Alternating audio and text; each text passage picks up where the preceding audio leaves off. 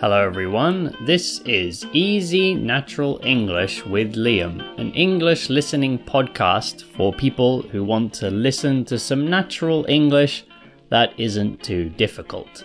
And I'll be speaking to you with no script and no editing. So today I'm going to talk a bit about a reality T V show called Love is Blind.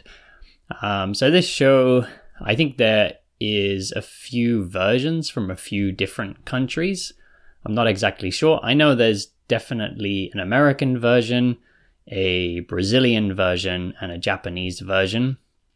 And I think some other countries might have made um, a sort of version of it as well. So this uh, reality T V show is um, one of these kind of uh, dating, kind of romantic, Uh, kind of uh, matching reality T V shows. Um, so, you know, it's quite a common theme for a reality T V show to have uh, a bunch of people and try to partner them up, try to get them into relationships.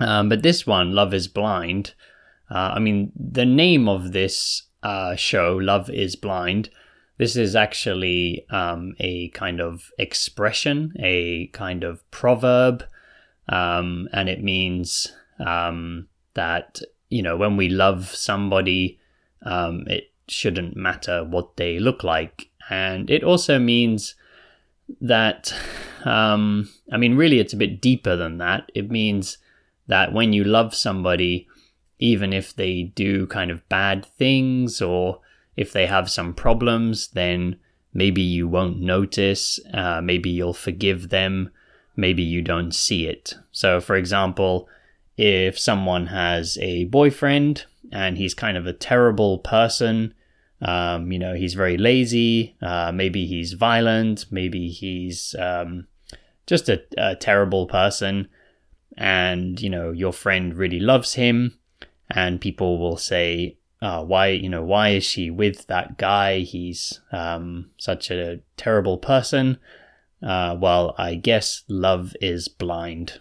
And that means, you know, because she loves him, she can't see that he's not a very nice person. So yeah, that's where the expression comes from, uh, kind of proverb. Um, and this T V show used this as its title of the show. And the reason they called it Love is Blind is because the premise or the setup, the idea of the show is to put people in booths or in small rooms where they can't see each other. So they've got, um, I mean, everyone, it seems to be like a lot of these shows focused on heterosexual couples. So they have um, a group of guys on one side and a group of girls on the other side. And then they um, have uh, one guy talking to one girl, and, you know, you've got one guy in one small room, in one booth, and then you've got a girl in one small room or a booth, and they talk to each other um, just sort of by uh, by voice. You know, they can't they can't see each other.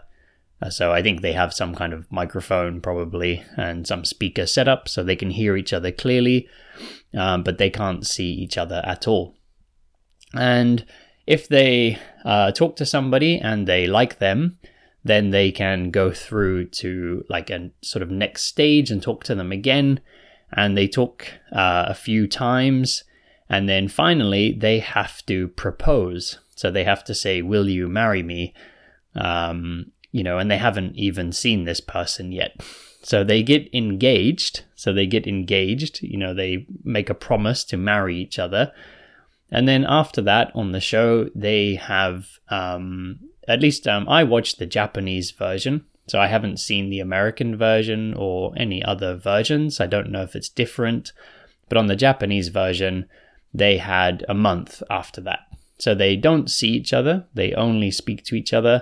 They get engaged, and then the couples that successfully got engaged, because of course there were uh, some other people that decided not to do this uh, because it's a bit crazy, but there are a few couples that got engaged, and then they go away on vacation together and they had uh, one month. I think if I remember rightly, they had one month to see if they actually wanted to go through with getting married. So there were a few uh, on the Japanese one. Uh, I don't want to give any spoilers, but there were a few people who got engaged and then they actually didn't get married. So um, some people, I guess, don't, f- you know, fully commit. They don't go through to the end.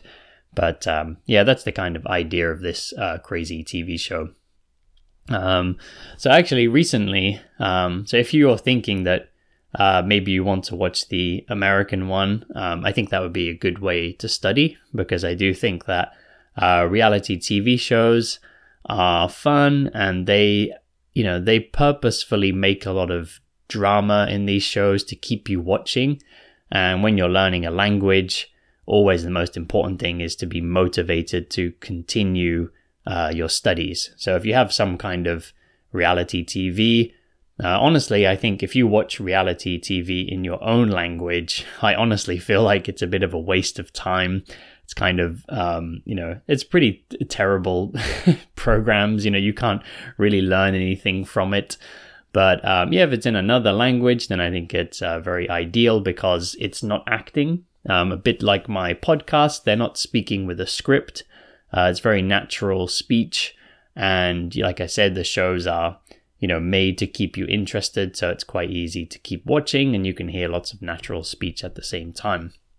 And uh, if you decide that you want to watch the American version, um, you know, that would be good, of course, for studying English.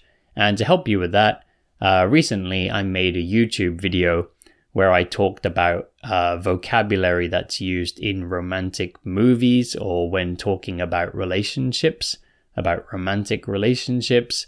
So I'll put a link below in the description of the podcast.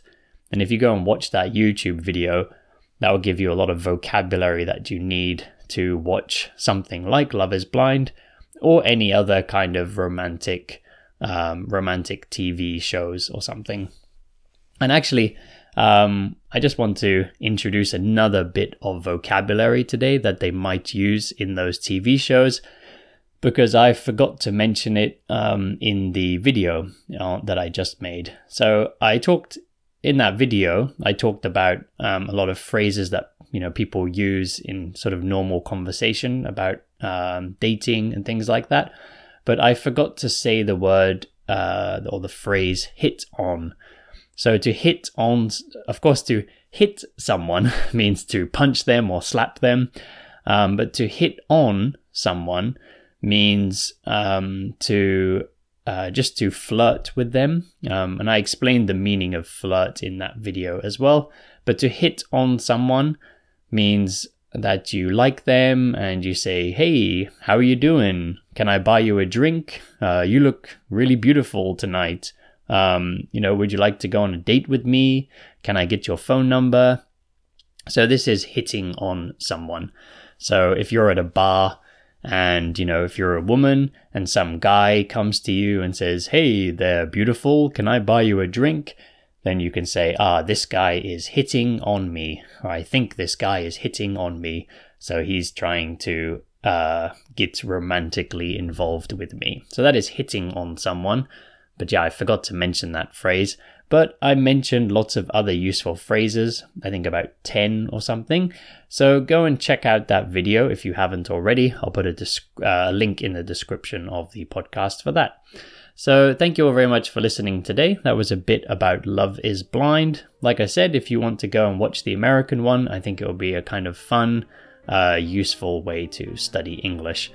Um, if you'd like to hear more podcast episodes, then check out my Patreon page. There's a link for that below as well. And there uh, you can support me, and in return, you get to listen to some more podcast episodes. Uh, like I said, I'll put a link below for that YouTube video. There's also a link there for my Buy Me a Coffee page. So if you like my podcast and you want to just say, thanks, Liam, then you can send me a cup of coffee through the internet. What a what an age we live in. So thank you all very much, and I'll see you back here next time.